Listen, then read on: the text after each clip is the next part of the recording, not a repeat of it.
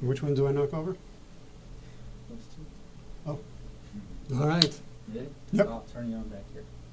Great. Thank you.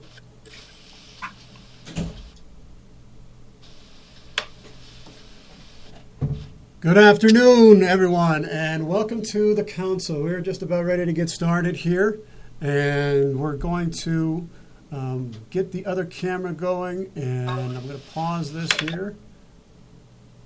And we are up. Good afternoon, everyone. This is Charlie Pacello on the council. Welcome to this uh, wonderful show we're going to have for you today. Uh, I hope you're having a wonderful, wonderful uh, day today. Uh, I just do want to do a quick shout out announcement to our host, our sponsor of the show, which is Remax Alliance. Remax Alliance, if you want to buy a home in Colorado, you got to go to these guys. I know them personally, they're fantastic, amazing people. Go to www.homesincolorado.com. That, that's homesincolorado.com. And uh, they will help you to buy your dream home. They will help you to sell a home. Uh, whatever you need to do, these are the people to go to. So go to Remax Alliance. Again, that's www.homesincolorado.com. Today's topic is one of my favorites. Uh, we're going to be talking about theater and ritual in the ancient Greeks. And it's such an important uh, topic that I don't think we, we've actually spent enough time on um, as a society because the ancient Greeks knew things that we just we forgot, and they were able to bring communities together, their community together, in order to heal and to remember and to mourn and to reconnect. And we're going to have my guest today is the preeminent expert in the field. But I want to I want to preface this conversation with an understanding of ritual and theater for you a little bit, so you have a, a deeper understanding. See, mankind, humankind, has always had this need to express these innermost longings and desires and sufferings of his soul in a sacred space that's dislocated from the ordinariness of life. You know, before our species was able to even formulate sounds into words and connect them to the symbols of speech, we had to ritualize and perform what was inside of us to communicate our thoughts, our feelings, our emotions, and fears and dreams to another. And the process of ritualization became a nonverbal means of communication and connection that enabled our species to adapt, acclimate, survive, and ultimately thrive in these multitudinous environments our ancestors found themselves in. And rituals grew out of this display and performance of invoking the presence of God or the gods to work on our behalf for the benefit of the community at large. No one can accomplish anything who is not in alignment with the gods or God. Now, theater grew out of the Dionysian fertility festivals when Aeschylus broke from tradition and had one of the members of the chorus stand apart from the group and present a speech in his play, The Persians. This was like the Big Bang of theater. One tells a story, while the other calls us to unite with the unseen. Both forms are calling us to connect in deeper, more meaningful ways. We have a fundamental need to understand the mystery of the incomprehensible cosmic order. We have a need to express the inexpressible within us that only song, dance, music, play, and metaphor can accomplish or even come close to. And though many in the modern age have forgotten this, we have a need to make contact with the spiritual powers and forces which guide, nurture, hold, heal, and support our lives. So today we're going to examine both theater and ritual and identify their similarities, underscore their differences, and further discuss with my esteemed guest how they can be used to bring lasting healing by understanding the way in which the Greeks used theater. Now, one of the ways in which ritual, religion, and liberative action are alike is that they all construct alternative worlds, they nourishing themselves with imaginative visions. Both ritual and theater require the stepping into a liminal space and leaving the ordinary world behind. There's an inherent um, form in both of these. It's the, in both of these forms, there's an inherent form of performance. This is a characteristic of it. And the performers, whether they're actors, shamans, or even the more conservative priestly class, are putting on a show. They are engaged in doing something for the audience. It is through their actions that the message is communicated. As Aristotle said in his Poetics, it is by their actions that we know what people are. In rituals, shamans and priests perform their actions to invoke the presence of gods or God for the observing audience. Actors perform a theater piece making the characters known by their actions they choose on the stage as the story unravels. It's done for the sake of the audience, to change, entertain, and reflect back to them an aspect of themselves and the society which needs attention or relief from tension, which is the case of many comedies. Now, the performers in both ritual and theater are on display, a particular kind of display. The pretending and creating imaginary worlds. And structures with specific actions are done, and that's the doing part, in order to evoke a particular response from the audience. That's the observing part. Both have a symbiotic relationship with the audience. One is dependent on the other in an interdependent unity moving toward a certain objectivity.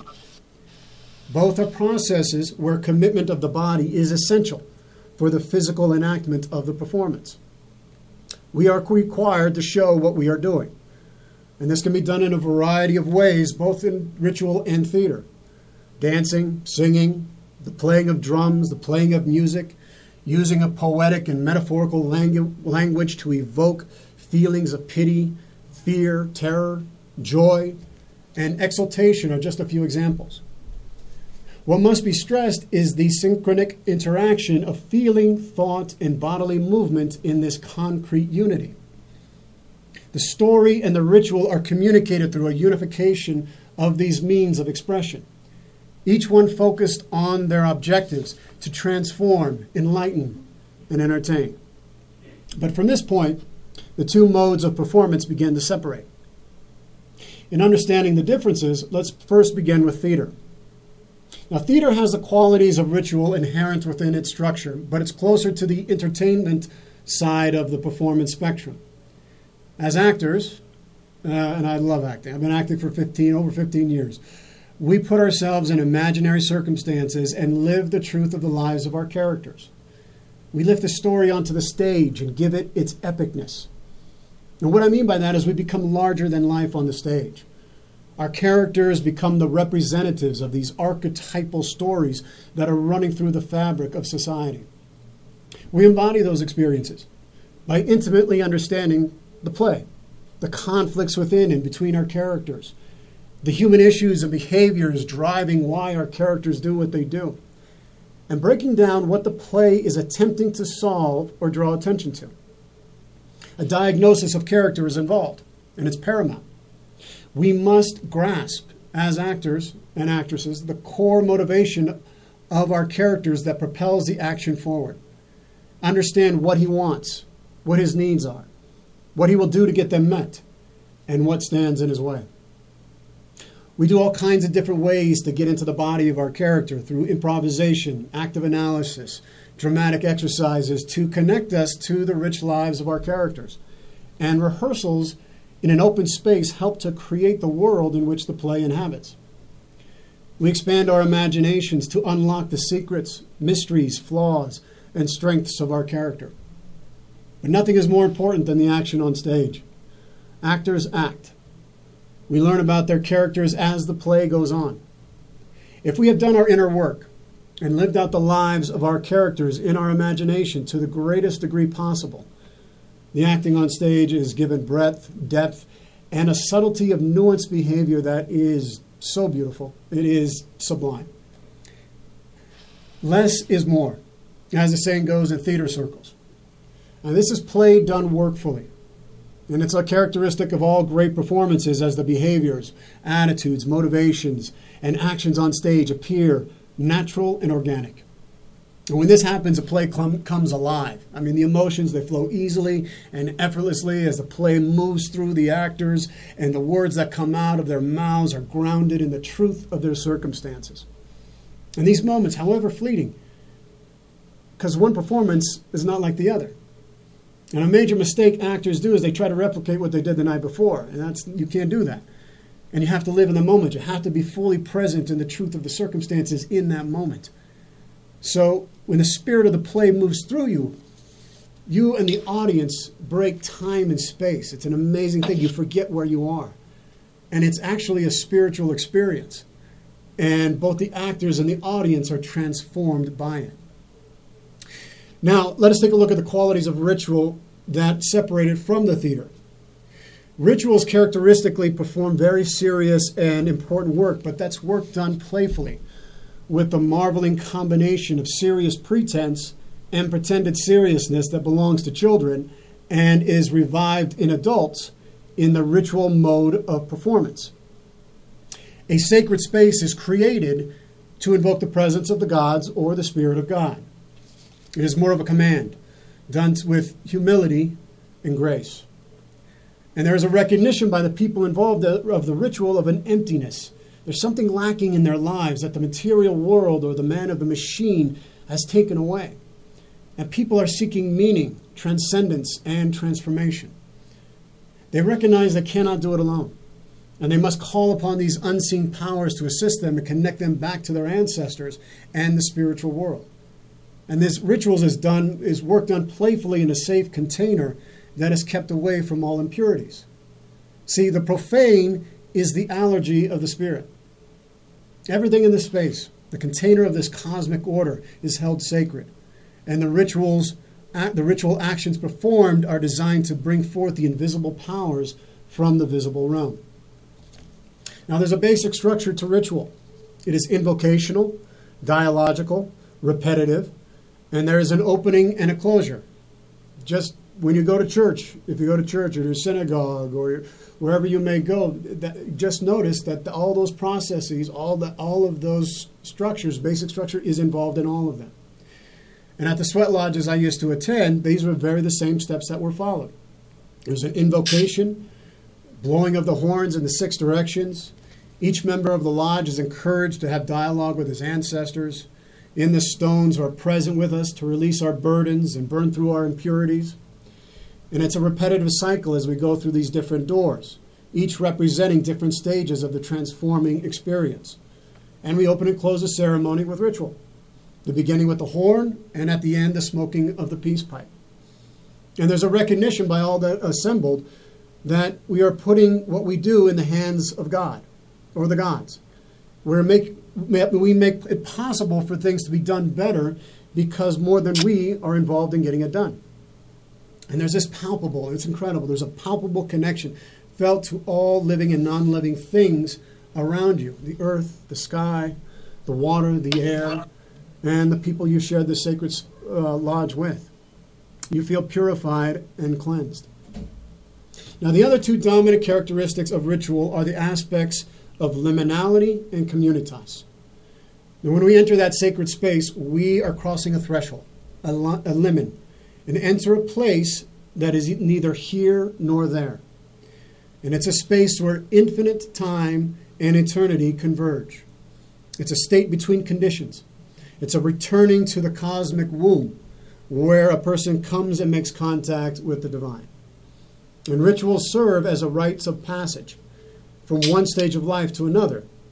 And when done with intentionality and in, in purity of, uh, of purpose, can effect profound transformation in the individual. Now, the other aspects, communitas, comes from the idea of community. It is through community that we find trust, connection, and self determination. And a true community begins in the hearts of the people involved. It is not a place of distraction, but a place of being. It is not a place where you reform, but a place where you come home to. And finding a home is what people in community are trying to accomplish. And so, this bond that is created in community transcends all categories and is something like the soul or essence of ritual. Now, all boundaries and social structures are eliminated as we unite together through our common human bond, without which no society could exist. We stand naked before one another, stripped of the worldly accoutrements, and see each other as one family, one brotherhood, and one sisterhood. while we experience this depth of love for one another that only the liminality of God and the gods can do when done in ritual, the magic that can be created can be used beneficently for the transformation of society towards even greater justice, peace, and freedom. And this is what makes ritual so powerful and necessary in our modern times. And when we combine it with theater the way the Greeks did, we potentially can achieve catharsis, healing, and connection, vital ingredients to the returning health of our warriors and other trauma survivors. Now, today on the Council, we're going to expand on this idea of combining theater and ritual and understanding how the Greeks did it.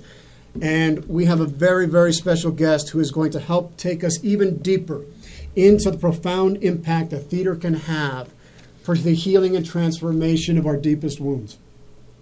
Robert Emmet Meagher is professor of humanities at Hampshire College in Amherst, Massachusetts, with degrees from the University of Notre Dame, summa, summa cum laude, and the University of Chicago.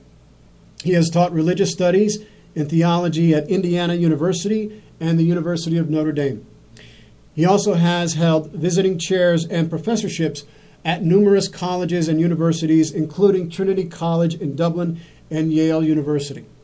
Robert is the author or translator of nearly two dozen books, including Herakles Gone Mad, Rethinking Heroism in an Age of Endless War. Welcome, Bob, to the show. Thank you. Thank you, Charlie. I'm glad to be here.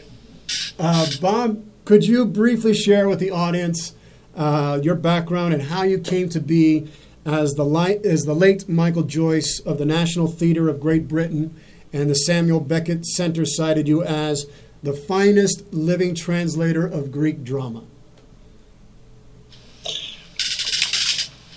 Well, that's a steep order. I'm not sure I deserve that, that, that epithet, but um, but I certainly was grateful to them for it. Um, I actually, there are two parts to it, I suppose, and one is the learning of Greek, and I, I was in my in my early adulthood, uh, I was a um, member of a Catholic religious community, which involved taking uh, eight years of Greek and um, and uh, the same number of years in Latin. So I I acquired uh, you know proficiency in ancient Greek along the way. But actually, the bridge between that and translating Greek drama came much later. I was very interested in playwriting. And when I was in my late 20s, I was um, in Dublin at Trinity College as part of the Faculty of Divinity. And but on the side, uh, and what was preoccupying me was the writing of plays, um, contemporary plays, uh, one of which was produced in Dublin during that time. So I was at that point a playwright who had no longer any particular interest in Greek. And um, then when I, during that year, I wrote a contemporary play, but one that was set in ancient Greece. And it was focused on the character of, of Alcibiades, who was a general during the same war in which Euripides fought. He would, and Socrates did as well. Um, a 30 years war that really defined Euripides' adulthood. Um, and but it was very much a, a parable on contemporary war making and so on.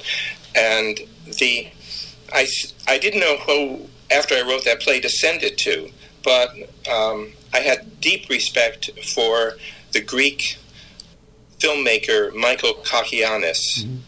And he is best known, I suppose, for being the, the director of Zorba the Greek, but he actually was, um, although he made six or seven feature films, he was primarily focused on the directing of, of drama and also of opera throughout Europe and the United States.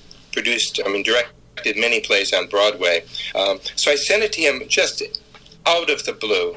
Just it was a cold call. I put the stamps on the envelope and sent that script off to him. And the response was he invited me to to Athens to talk with him about the play.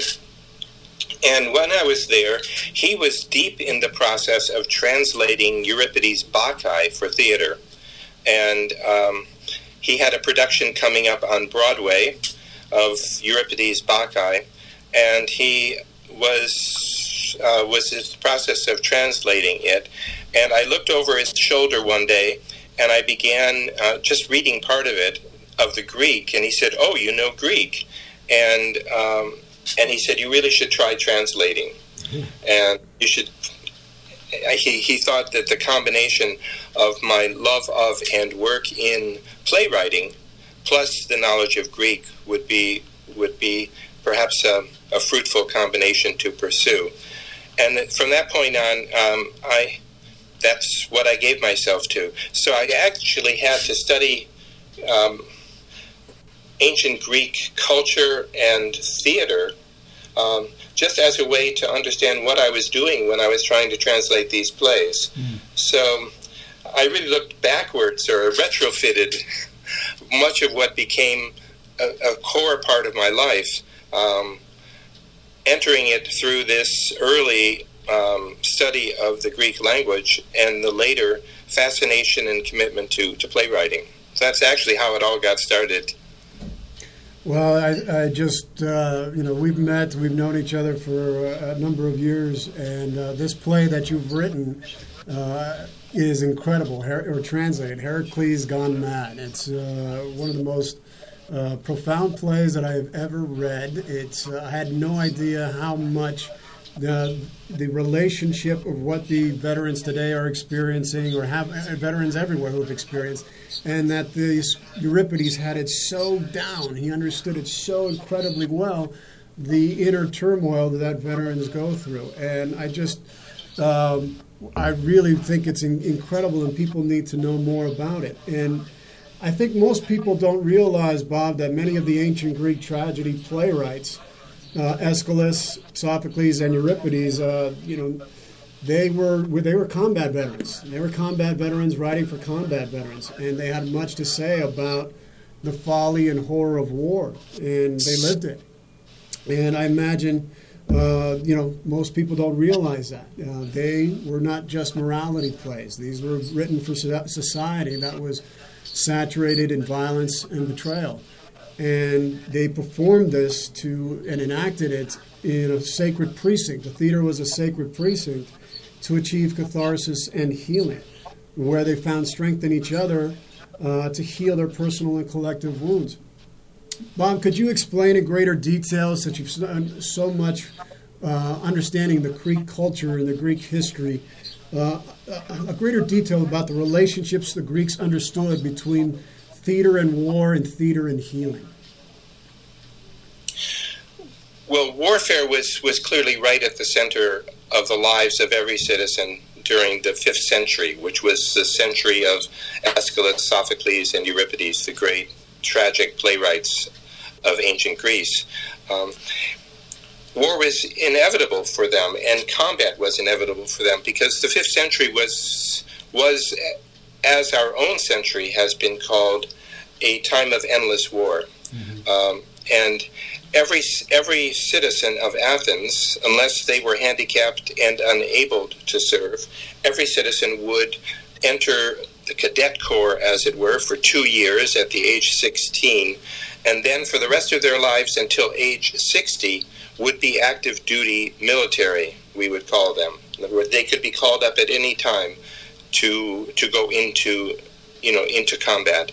And in a time of endless war, that meant they pretty much their years were taken up. All of their adult years were taken up in um, you know in one war or another, and um, so up until the age of sixty, which was the age when Euripides wrote the play Heracles, um, was they were they were eligible and likely to be called up because knew well was a war that took every resource, called upon every resource that Athens had um, had to, to summon. But Aeschylus, for instance, the great mentor of Sophocles and Euripides, Aeschylus, for Aeschylus, the warrior, uh, he fought at Marathon. His own brother was. The Persians invaded Greece. Um, his brother, when the and were fleeing to their boats, his brother tried to stop one of the escape boats, one of these skiffs going out to the to the to their ships. Um, you know, he held on to the side of the of, of the of the boat, and both hands were cut off. Oh wow! And he bled to death in the Aegean Sea. Um, so, um, and Aeschylus oh, no. death, he wrote his own epitaph, and his epitaph mentions nothing. Um, it only mentions his career as a warrior and the into the hearts of Persians. Mm-hmm. Uh, so, so his his prowess and savagery as a warrior was the one was in clearly when he looked back, it was a life in theater, and that's what he wanted recording on his recorded on his tombstone. Mm-hmm. And took part, you know, in the um, you know, uh, adventures and also was very active in, in politics. Mm-hmm. Playwright um, for any citizen, because first of all, before they were playwrights, they were citizens. And as citizens, they were by definition warriors. Mm-hmm. Well, and I think it's uh, you know because of that uh, connection, you know, if, of everybody was a warrior citizen. Everybody participated. I mean, it, every there was there's no one that was not touched by it. There was no one that's not was not touched by war. And then when they they would come back and they would have uh, you know these wounds that they would carry, and it's you know something that they had to find ways to be able to purge it and to get it out in a sense of community. And the theater provided that for people, so that uh, you know because of the of the horrors. And it was this was combat that was hand to hand. This was this was personal. It was it was very very personal, and so it wasn't from a distance like what we have today, where you're you're shooting with these super technological weapons that can fire from you know, miles away and, and, and destroy and end kill people. Um, but one of the, before we go too far into that, I want to go back to the uh, uh, theater because it's uh, it's really important to understand that the Greeks um, you know, they, they when, I, when I'm an actor and I'm performing, I love getting into the story. I love diving into it, uh, understanding the motivations and the, and the qualities of the character and all that. And I, you know, in uh, these fictitious storylines, we find something that's really incredible. It's these deep, deep, deep truths, uh, truths that are animating life. And there are some celebrities, like uh, like Johnny Depp, for instance, who think that we're masters of lying and I think we're, I, I, beg to differ. I think we are more the curators of the soul because we're uncovering the truths that hide behind the facade of the civilized society. Because we dig deep into what motivates a human being. Uh, Bob, how did the Greeks view the theater in regards to truth? Uh, were they able to take, how were they able to take these mythic plots to deliver contemporary messages? Well, the theater itself, I mean, the term theatron is a seeing place, it's a place of vision. And on the face of it, what they saw was a spectacle. I mean, it, of, of a, a, combination, an art form that was uh, that isn't directly par- paralleled by any art form that we have. It was a fusion of the muses. It was a fusion of dance, of music, and of, of drama and of recitation, you know, of, of enactment. And this was, um, I mean, the the choruses were sung by dancers who danced as they sang. The uh, many of the so the choruses were in fact um, musical choruses that were sung the actors in their large in the in their long speeches most likely sang those as what we would call arias and some of the of the of the um, dialogue between two characters, it's thought were were forms of um, you know of duets, as it were, as in opera. Mm-hmm. Uh, so there was that aspect of, of spectacle, but it was a spectacle that was governed by a story in which they saw themselves. Mythos, what the word from which we get the term myth, um, was simply the word they used for plot or plot line. And the mythos was something that myth myth was not something that happened once. Myth was something that always happened. It didn't refer to the past. It referred primarily to the present, the present which we can see reflected in the past, but also the in the present, the past in which we see ourselves. And so these storylines were were not invented but the interpretation of them was. Mm. In other words, they um, they very often altered the story. Um, there was not one form of a myth. There isn't one definitive or orthodox narrative. For instance, in the case of, of Oedipus Rex, one of the most you know most widely produced Greek plays, we know that Oedipus blinds himself. But in the stories of Oedipus before that, from all we know, um, in drama, Sophocles was the first person to have Oedipus um, blind. It was, and also he was driven from Athens, uh, driven from Thebes rather, uh, in in Sophocles' play, but not in earlier plays. He remained as a uh, as as king of Thebes. So what those who witnessed Sophocles' version of that plot, what they would have witnessed it was something which was they were dealing with at the present moment. It's my uh, theory, interpretation, that what they were dealing with was the blinding of Pericles. Pericles suffered from the plague. He was their leader. Um, he, in a way, got them into all disaster upon his own people by some of the decisions he had made. And then he, then as a result of that, a result of the uh, of the events that he engineered, as it were, died. Pericles was one of those deaths, and in the plague, as Thucydides described the disease, the last in the last stage, many victims of plague, which the the city and we can surmise this because of the time. Mm-hmm.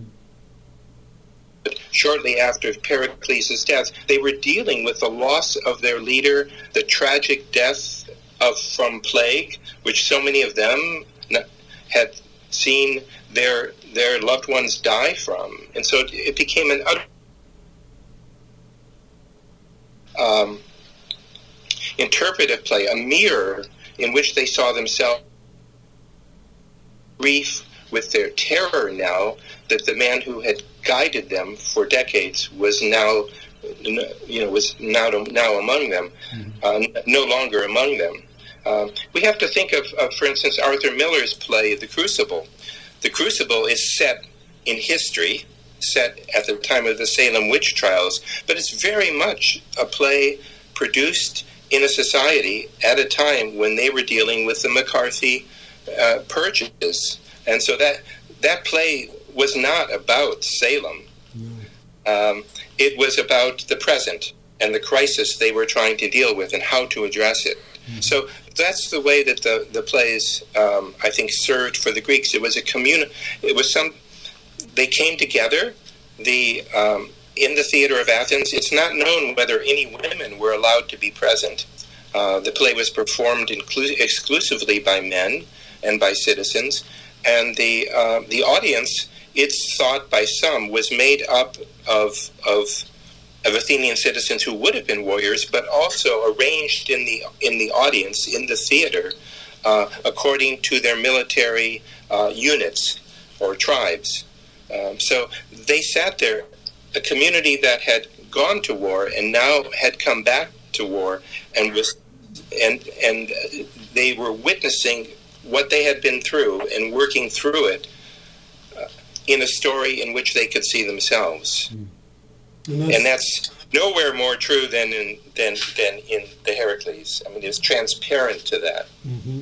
Oh, and we're going to get to that here in just a moment. Uh, it's it's clearly there's no more transparent character that I've read that uh, exemplifies what uh, what it's like to come back from war. Those these endless wars uh, and what it does to a human being.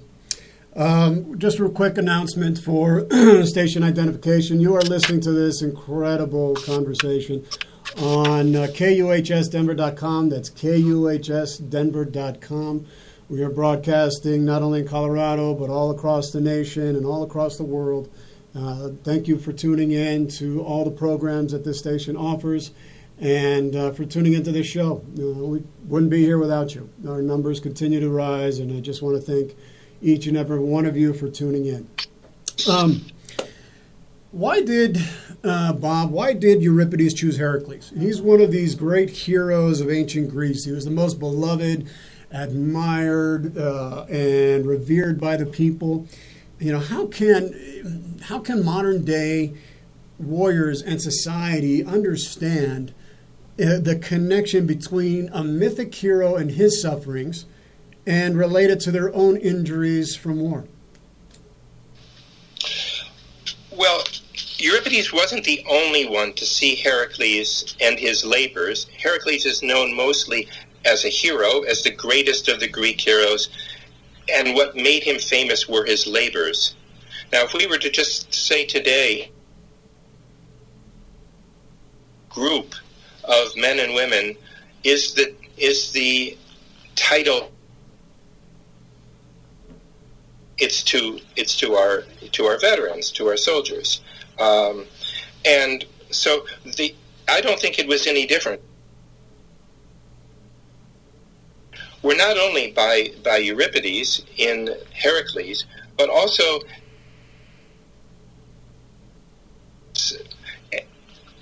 he was he was seen as a grunt, as a warrior, as a war hero. Um, in in another place confronts the character of Heracles and um, and sums up his life in these words. He said, "You've put your finger on it. My labor, the story of my life. My road is uphill, steep. To do battle, every son down to the last." Mm-hmm. So, as the wife of Heracles complaining in these words, and she says, Ever since I've been with Heracles, sharing his bed, standing with him, all I seem to have done is nurse terror from him. One night is fear, the next drives that fear out, with new fear. We had children, of course. He sees them the way a farmer sees his back fields. He drops a seed and comes around once in a while to check the harvest. All right, that was his life. I mean, uh, what what spouse, what woman of a warrior could not identify with those those words? It's absolutely unmistakable that that Heracles, the hero, who is said to have brought civilization to the world and tamed it to bring make peace possible for those who, who don't have to go out and labor for it. That peace in the home front is at the expense of terror and war you know in the in the in the war zones. I mean it it just it cries out you know that these are not contemporary plays. I mean i mean these are not ancient myths. These are present realities. This is a this play is not you know peering down a distant well and indulging in ancient truths. It's a mirror. It's it's just Athenians looking at, at themselves in the mirror in in the mirror, and I think this was inevitable um, for for Euripides. Remember, he wrote this play, and most likely when he was age 60. Mm-hmm. And what that meant was that ever since he was 16 years of age, he had been in the military. Um, at the age of 60, he was allowed to retire and he would no longer know war or combat firsthand. What does someone who has spent their entire adult life in the military and largely at war, what does he think when he finally, at his retirement ceremony, as it were, from the military?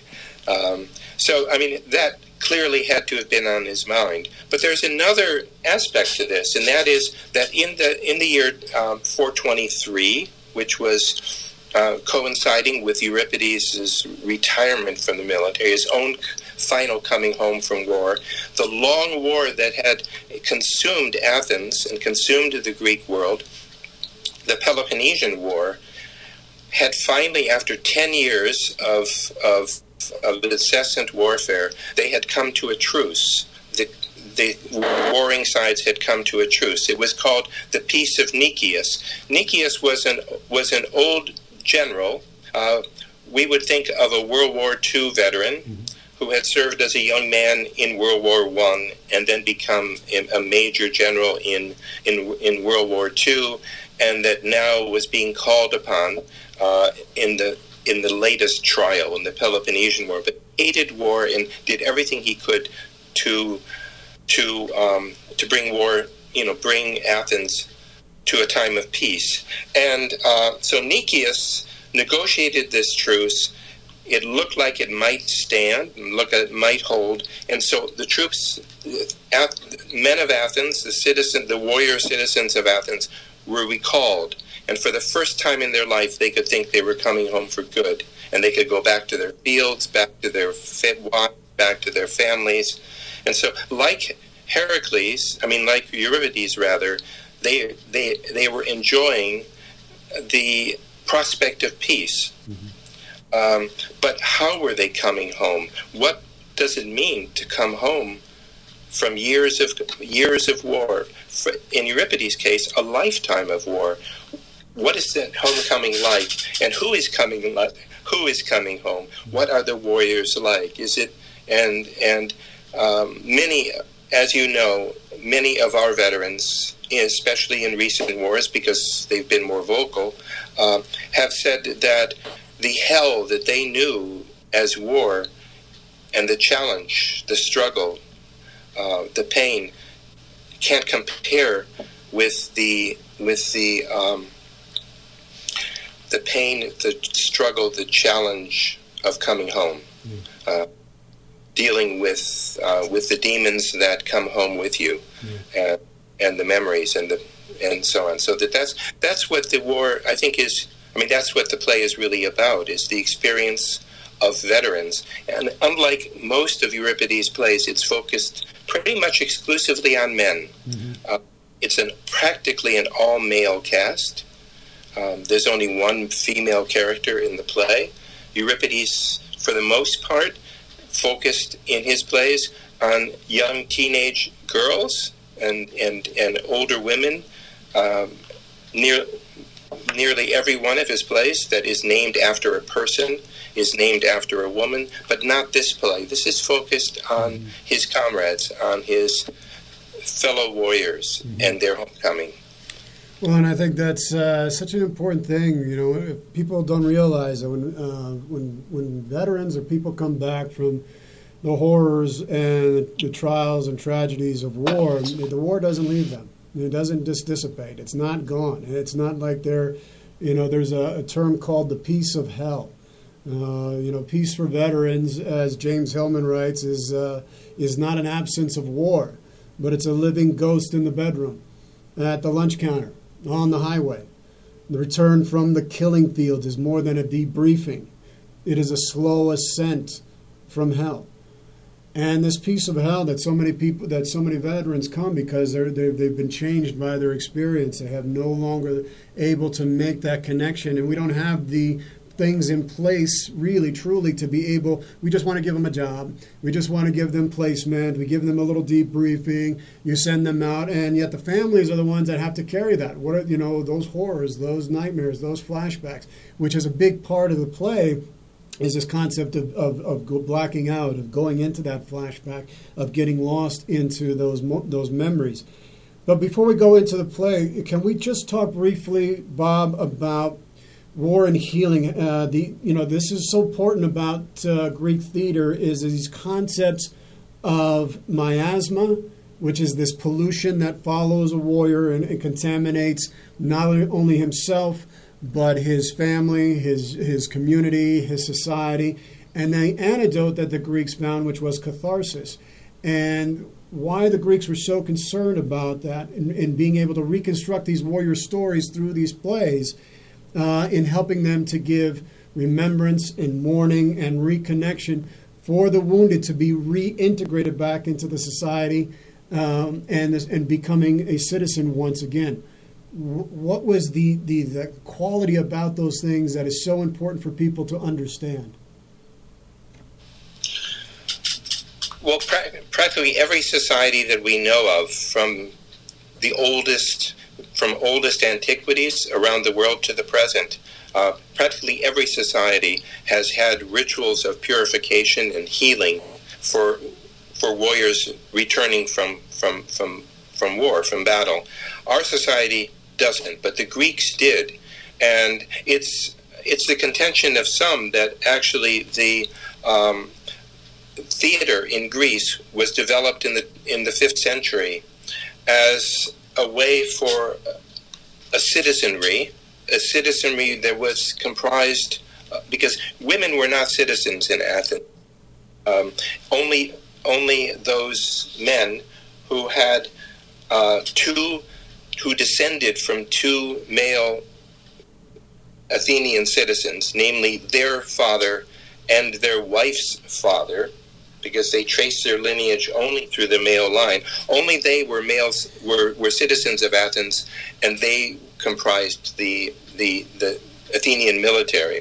So this was um, this ritual was uh, um, you know was uh, it's thought that that that Greek drama to which it's it's perhaps true that only Athenian citizens, all male, would be allowed to attend, and perhaps some from other you know visitors and and so on, but that they would see in they would share their share a story and see their own stories in it. I've taken I've learned a lot from working with many veterans, but also with Jonathan Shay, who has written extensively uh, for veterans on the healing of, of, of battle trauma, of war trauma. And the term that he uses is um, is communalization. That veterans heal other veterans. Mm-hmm. That that's where the healing comes from one another, and in the sharing of their stories and all of the emotions, the affirmation, the mourning, the grief, and um, and the fellowship that comes out when those stories are shared. I mean, it doesn't come from pharmaceuticals, from drugs, mm-hmm. or from other, um, but it comes from from storytelling and communal storytelling, what he calls communalization. Um, and I think what took place in the Athenian theater was was communalization, um, was the sharing of stories, witnessing of all of one's stories as it were being collected, being gathered in one vision, in which they could all um, re-enter and emerge from um, their own their own hellish experiences, as well as the love and the uh, in in the in the Heracles it says that that war made Heracles in war he discovered his humanity, but he also was turned monstrous, um, and so there's this tension that that that war brings out the very best mm-hmm. and can bring out the very the very worst and the most painful in humanity. And both of those are found, are experienced, are witnessed, are shared in, in Greek theater. And as, have, as you pointed out, um, you know, in your opening, Charlie, um, the theater was was a sacred place. It was a place sacred to Dionysus. It was a sacred precinct.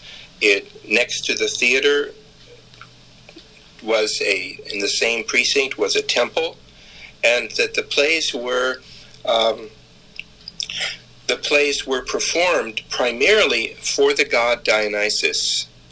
It was he who was the object of entertainment. I mean, he these were gifts to the god. The god was present in his in his idol or his figure that was carried in procession on, into the theater space, into the orchestra, and placed there. So he was the the the, the audience of honor, as it were, mm-hmm. the, uh, the and and and the, his healing power, Dionysus's healing power, was um, was there. I, it, the once in um, a number of years ago, I was appointed as a commissioner for the first um, at Riverside Theater. It took place the first um, uh, Conscience in War. Um, what was it called? The Truth Commission on Conscience in War, and it took place at the Riverside Theater, Riverside Church, rather, in New York City, uh, where Martin Luther King had spoken. It was the place where where a number of of of um, shaping figures in the 20th century set forth their challenges, um, addressing the the evils and the struggles of our time. And there, a number of veterans went up on the altar uh, in the sanctuary and told their stories. The fact that it took place there rather than in a um, you know in a in a contemporary secular theater or in a, a space that would otherwise be um, used for a rock concert or a, or, or a lecture hall. The fact that it took place there um, gave it, I think, a kind of a special ritual power. And I think the theater was, was, was like that. The God was present. The God of transformation was present. This was a place, a place of prayer and a place of, of offering, and um, and these stories were shared were shared there, and so I think that that that was and catharsis. All that catharsis means is purification or healing, mm-hmm. and and veterans in telling, sharing their stories, experiencing affirmation and love and understanding from one another. I think that is is experienced today as a catharsis and healing and as as a sacred ritual. Mm-hmm. Well, and it's, it's you know that sense uh, of communalization that we're talking about, what Jonathan Shay was talking about, is so important, and the alienation and isolation that so many veterans feel after they come back in or come back, and this these things can last. It's not just when they come back and they and you just get over it. Some can, a lot of them can't and these things can go on for decades. And a lot of the suicides that are going on right now that are happening uh, was a great majority or a great uh, amount of them are Vietnam veterans. And so you, these things are carried forth for, for generations or for decades, excuse me. Uh, and if they're not tended to, it can lead to that, you know, horrible outcome. And so, if we can reintroduce some of these principles and get back to sharing these uh, stories again in meaningful ways where people can re-identify and see that mirror inside of them and being able to communalize their grief together and reconnect in bonds that, of love you know that, that, that there's, there's there's a bond of love that happens for veterans that because these people have put their line out uh, uh their life on the line for you that uh, you know it's it's an unparalleled kind of love because they're willing to sacrifice themselves for you and, the, and vice versa.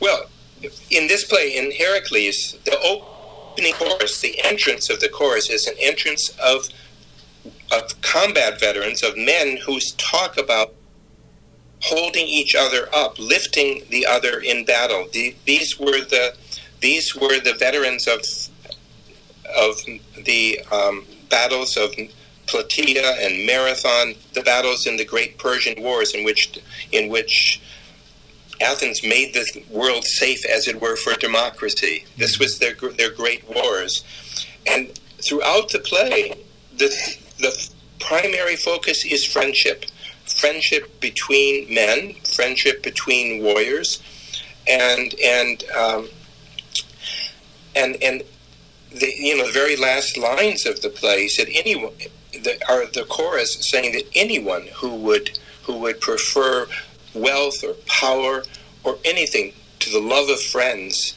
is mad, is out of his mind with madness. Mm-hmm. Um, that this is um, so friendship which is simply the bond of love um, that is is um, is the central theme. Um, it runs, it stitches every line, as it were, every moment of the play together. After all, in, when Heracles enters, where is he coming from in the play? He's coming from hell, and hell is not Hades. Um, hell is what he has just where he has just been, and what he he was delayed because he was trying to rescue his friend Theseus from that hell. So his family needed him. His family desperately needed him, but he stayed wor- first with his friend Her- Theseus and made sure that he lifted Theseus out of hell and carried him out at great peril. I mean, the so that his and and at the very end when Heracles collapses, having been completely destroyed and undone, and and covers his head with his robes and said, you know, that he he longs only for death, and that no one should remove his robes or look look at him, because he is an object of shame, uh, an object of loathing, and he says, I'm polluted by my by what I have done and Theseus, the man whom he lifted out of hell, now comes comes back to him. And as his friends says with friends there is no such thing as pollution. Um, you know let me lift you to your feet. If you can't walk i'll lift you. If you can't walk i'll carry you. And and the two of them um, he he he saves the man he saved from hell. He saves that man uh, now carries him. And so this is this is the this is the the, the bond of brothers, the bond of, of of of warriors that is the great love that is is that so many veterans speak of. Um, that they that the the love of family and even the love of their spouses very often doesn't come close to the bond that has been created between between those who have shared war together. And this play is just, uh, you know, is eloquent with respect with respect to that. Absolutely, they save one another. Yeah, and it, it absolutely does. It uh, that sense of, of, when you're at your lowest and you and you're in that moment of darkness and despair, and that friend comes over and reaches their hand and says, "I'm going to carry this with you." Come up. You, you, we're together. Your pollution is not going to infect me. We're, I walk with you, and I'm not going to let you down, and I'm going to be there for you. And that's a sense of that's a, a profound uh, love that many people uh, don't quite understand, uh, and right. can only witness it on the stage. Could you briefly, Bob, say uh, uh, talk about the play, just a little bit about uh, the plot and, and the organization of it, and why it was considered Euripides' as darkest play, and some of the themes that were um, that Euripides was trying to highlight? Sure.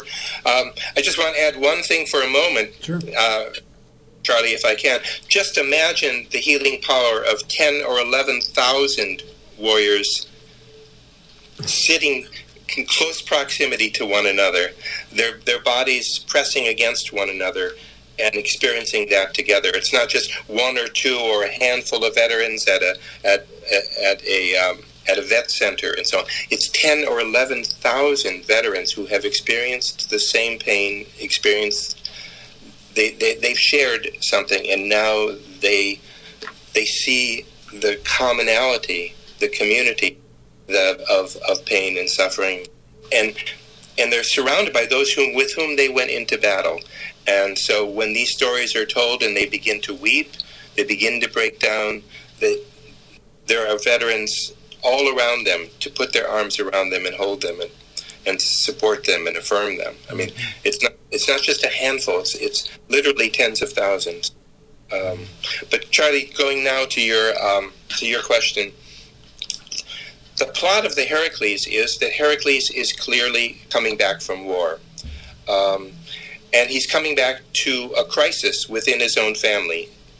His his is a royal family, and in his absence, his wife and father and children have all been put in immediate peril because there is a usurper um, who, through violence, has seized Heracles' kingdom and is threatening to, as well, not just threatening, he's preparing to slay Heracles' father and wife and children. In other words, every remaining member of Heracles' family, so that there will be, so that his seizure of the kingdom of the kingship will be complete and without without future threat. Mm-hmm. So Heracles comes back in the nick of time, um, and um, and rushes into his own palace, which is now uh, in which this slaughter is being prepared,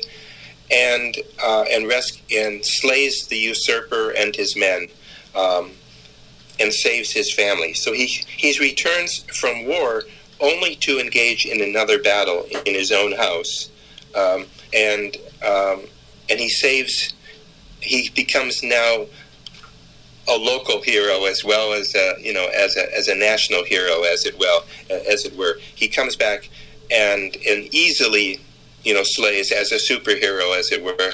Uh, his saves his family and slays all of the um, of the threats to them.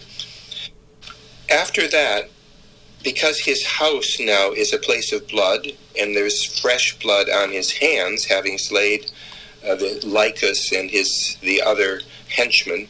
Um, having slain them, he has to go undergo a ritual of purification. And ironically, the ritual of purification involves the slaying of a ritual animal, the slaying of a of a calf. So they have to he has to slit the throat of a of this animal in ritual sacrifice, ritual animal sacrifice, to purify the house and purify himself from the war he's been in and from the recent bloodshed that, that he has enacted. Um, when the family is gathered around him, his, his wife, his children, the servants, when all and, and his father are gathered around for that purification ceremony, and he takes the blade and slits the throat and the blood spurts out from the from the ritual animal sacrifice those around him see something that terrifies them his eyes begin rolling back in their sockets and he begins ranting um, and what uh, in short what he clearly undergoes there is a flashback mm-hmm. in which he's back in battle um, with his foes and uh, and as he looks around, he sees his his children and his wife as um, uh, as those enemies. You know, he he projects onto them the uh, in a kind of psychotic misidentification. He projects onto them the his his um, and his enemies whom he then sets out to slay. And so he stalks and hunts his own children in the house and cuts them down in front of him. They, they plead with him, and his wife pleads with him uh, and tries to break the spell that he's under, uh, saying, You know, I'm your wife. If I'm your, we are your children. I'm your son, and and the father um, Heracles slays them, and then and then just collapses, goes into a kind of of coma um, and in that coma, his father and others, the two Heracles' children and wife, have been killed. But the father, he didn't get to the father yet, and um, and so they tie him down so that when he awakes, he won't be dangerous. But when he awakes, he's he doesn't know what has happened. He's not aware of what he's done. He smells the blood. He sees the blood on himself, and he asks his father, "What you know? What what has happened here? What what does this all mean? The father tells him, you know, you have, um, you know, you have done something awful and um, unspeakable. And the father explains, it must be all the killing you've been doing, you know, in war. You know, how, because Heracles says, how could I have done this? And the father says, it must have, it must, it must be all the killing you've you've you've done, you know, in war and and so on. So um, at that point, Heracles becomes suicidal. He becomes hysterical. He you know he throws himself on the ground, covers himself, and just wants to die. and at this point the father is is helpless. He can't he can't um, summon his son from this this uh, despair and death wish, and it's only Theseus who comes in the last minute, who has known, who knows what Thes- what Heracles is going through. He went through it himself, and Heracles brought him out of it. So he says, "I'm here. I'm your friend. You know, we've been here. I'm going to help. I'm going to help you out of here." And Heracles tries to drive him off, and so they just want to die. And Theseus taunts him. His friend taunts him and says, "This isn't a hero speaking. Where's all the? Where's the hero I knew? Where's the you know the valiant uh, warrior?" And he said, and Heracles says, "All my labors compare."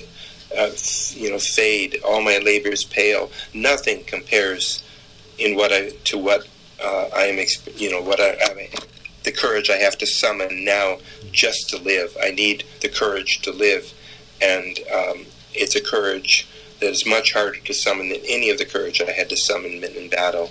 So Theseus understands that, and he he he lifts him and said, "You know, I'm your friend. I will, I will." Be your courage and your strength, and, and I will be your legs for now. Just put your arm around me, and I will lift you. I mean, this it's it's veterans healing veterans, uh, those who have that bond of love that was forged in battle, now finding in that bond, in that love, what will enable them to go on and and affirm life. And um, so that I mean, it's so utterly utterly transparent to the experience of veterans today, or veterans anytime. What comes through in the play is that war is. Um, is always there's the commonality of war is timeless. In that sense, it's a myth. It's not what was once true. It's what is always true. And I think that, uh, my gosh, it's uh, so powerful, uh, and it's very relative. It's not something that it's it's it's. Those stories happen, unfortunately, in our society today. There was an incident at Fort Bragg uh, where some uh, veterans came back, and, and this actually happened. And so th- these are real issues that, uh, that, that veterans experience. And it's in this communalization and understanding that helps to bring these things to the light. Once we make conscious what is unconscious, we are able to clear that, to bring, to bring that to the forefront, and we help each other, like you said, veterans healing veterans, those who get it, understanding what it is that you went through so that you can stand and affirm life. Affirm the life you've been given, and firm and honor the people and carry those wounds with, with, with dignity. And we all carry them together. And when we, we're able to, to do these kinds of plays, and, and, my gosh, when you were saying that, the people listened to it in front of uh, 12,000 people, or how many people that were there, listen, my gosh, the power in that is incredible. And I, I you know, we only have, oh my gosh, Bob, I can't believe we're only we're, we're running, we're actually over time. Uh, went by so fast. I can't believe it. Let me do a quick, real quick announcement, and then we'll do we'll hit the last couple questions. Um, just real quick, Bob. Uh, we are broadcasting uh, this incredible show and this incredible conversation with Bob Meagher, uh, who's written this play, Herakles Gone Mad. Herakles Gone Mad to all my Stella Adler alumni and uh, friends and people out there. This is the play we need to produce. Uh, we need to find a way to get the money to make this happen and to be able to take this play and bring it all around the country to all of the places where veterans uh, and their families and other people who have been touched by war need to watch this play and bring it and communalize it and actually give healing to the people who need it. So help out if you can, if you if you're passionate about it like I am, please let's bring make this happen. Um, we're hearing this story or this incredible conversation on KUHSdenver.com. That's KUHSdenver.com, broadcasting the best music and programs all around this this country, this this state, and all around the world. Um, we're touching hearts in every continent, uh, and I'm just it's an honor to uh, to be here. Bob, uh, I can't believe we're, we're already done. Uh, you know, what is it that you find? Is the most important thing for veterans to get from this play? And lastly, uh, what what do we need to get this play produced? And and then lastly, if there's one bit of advice, uh, one bit of wisdom from your life experience that you could pass on uh, to the listeners that are listening in right now, what would it be? There were several questions there, Charlie. I know. Um, I was trying to condense all it, of them um, as briefly um, as you can, Bob. I'm sorry. What is uh, what is? I think the um, what should veterans or what might veterans take from this play? I think hope. Yeah. Um, one of my heroes uh, coming from Chicago, being raised in Chicago, is Studs Terkel, who also made his his life on radio and radio interviews, and in a play, in a book that a book that he wrote. I think he was around 90 years of age when he wrote the book Hope Dies Last. Um, and um,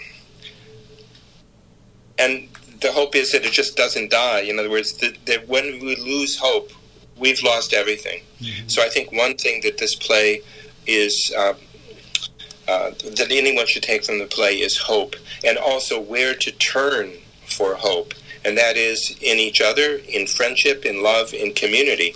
So that's what I would, um, you know, what I would say is in some ways the message uh, to be to be drawn from it. Mm-hmm. Uh, you're going to have to remind me, I guess, of the other. What does what would it take to to um, get it produced? We got to get this play produced, Bob. Yeah, we have to. Yes, we do. Way. Yes, we do. Because I and. Um, more people like you, more shows like you, Charlie, more actors like you. Because when you when you performed scenes of it, um, scenes from it, it was just it was so moving. Um, your portrayal of Heracles was it was just perfect, and I think that that um, so.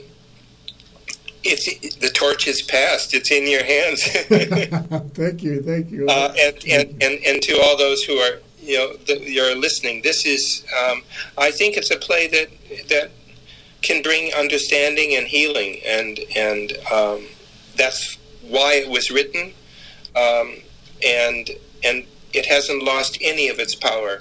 I mean, when I first started translating plays, people said, "Well, how how do you how do you um, infuse life back into into Greek drama, uh, as if Greek drama is dead, uh, as if it's an artifact, as if it's a fossil, and has to be um, has to be instilled somehow, infused with a power that is lost." Uh, my experience of, of, of, translating Greek drama, and I've also directed a number of plays um, of Greek drama, Greek tragedies here and in Ireland. Um, my experience is it's it's more like discovering Euripides or discovering Greek tragedy is more like um, digging down, drilling in a place where one shouldn't drill because there's a power line there. The, you know, there are always warnings before you dig below below a foot or two into the soil to find out whether you're going to strike a power line. And when you when you go down into Greek drama, it seems to me, and understand it, especially a play like Euripides, it it the power comes from it, and it it, it electrifies you and the audience. Um, and that's we don't have to revive it uh, to resuscitate it. It revives and resuscitated resuscitates us. There's that much power there, and and vision. And then, lastly, Bob, really quick, uh, what bit, one bit of advice, uh, one bit of wisdom from your life, what would it be that you could give to the audience today? Just one, real quick. I know it's a big well, question, I, I right? Think, uh, I think I, I think I'm going to borrow that wisdom and simply um, um, simply recite Euripides. Any man who would prefer great wealth or power to love, the love of friends, is sick to the core of his soul. Let's be kind and spread friendship to each other.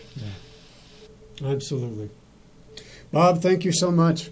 Uh, this has been Thank you, fantastic. Charlie. It's a real I can't believe. I, I wish we could keep talking about this, and we could go on and on. But I, I uh, we have Yes, to go. we could. We have to go. Yes. Well, produce the play, and then we'll we'll have a conversation after after the performance. That'd be fantastic, Bob. That'd be absolutely fantastic. So, uh, thank you so much, uh, folks. We are over time. Uh, I just wanted to thank all of you again for tuning into the council. Uh, we are dedicated to you to, to bring you the best possible shows out there and, and the best guests and to help bring enlightenment, understanding, healing, wisdom, and tapping and helping us to connect what's really important in our lives, and that's each other. And bringing that kindness and that love and connection and helping everybody come home who's, who suffered from war and anybody who's trauma survivors to, uh, to regain and reclaim the life you were always meant to live. Thank you, folks, so much for tuning into the council today. Uh, the council is adjourned. May you all be well. May you all be free of pain and suffering. May you all be whole. We'll be back in two weeks. Thank you, folks, very much. God bless. See you soon.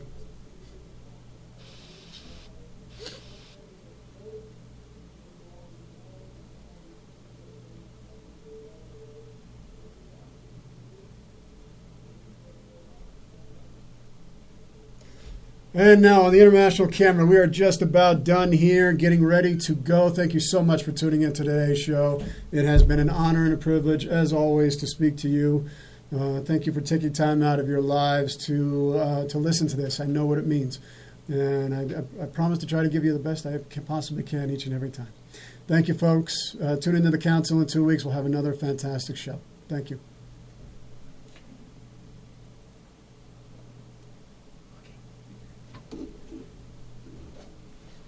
That was really good.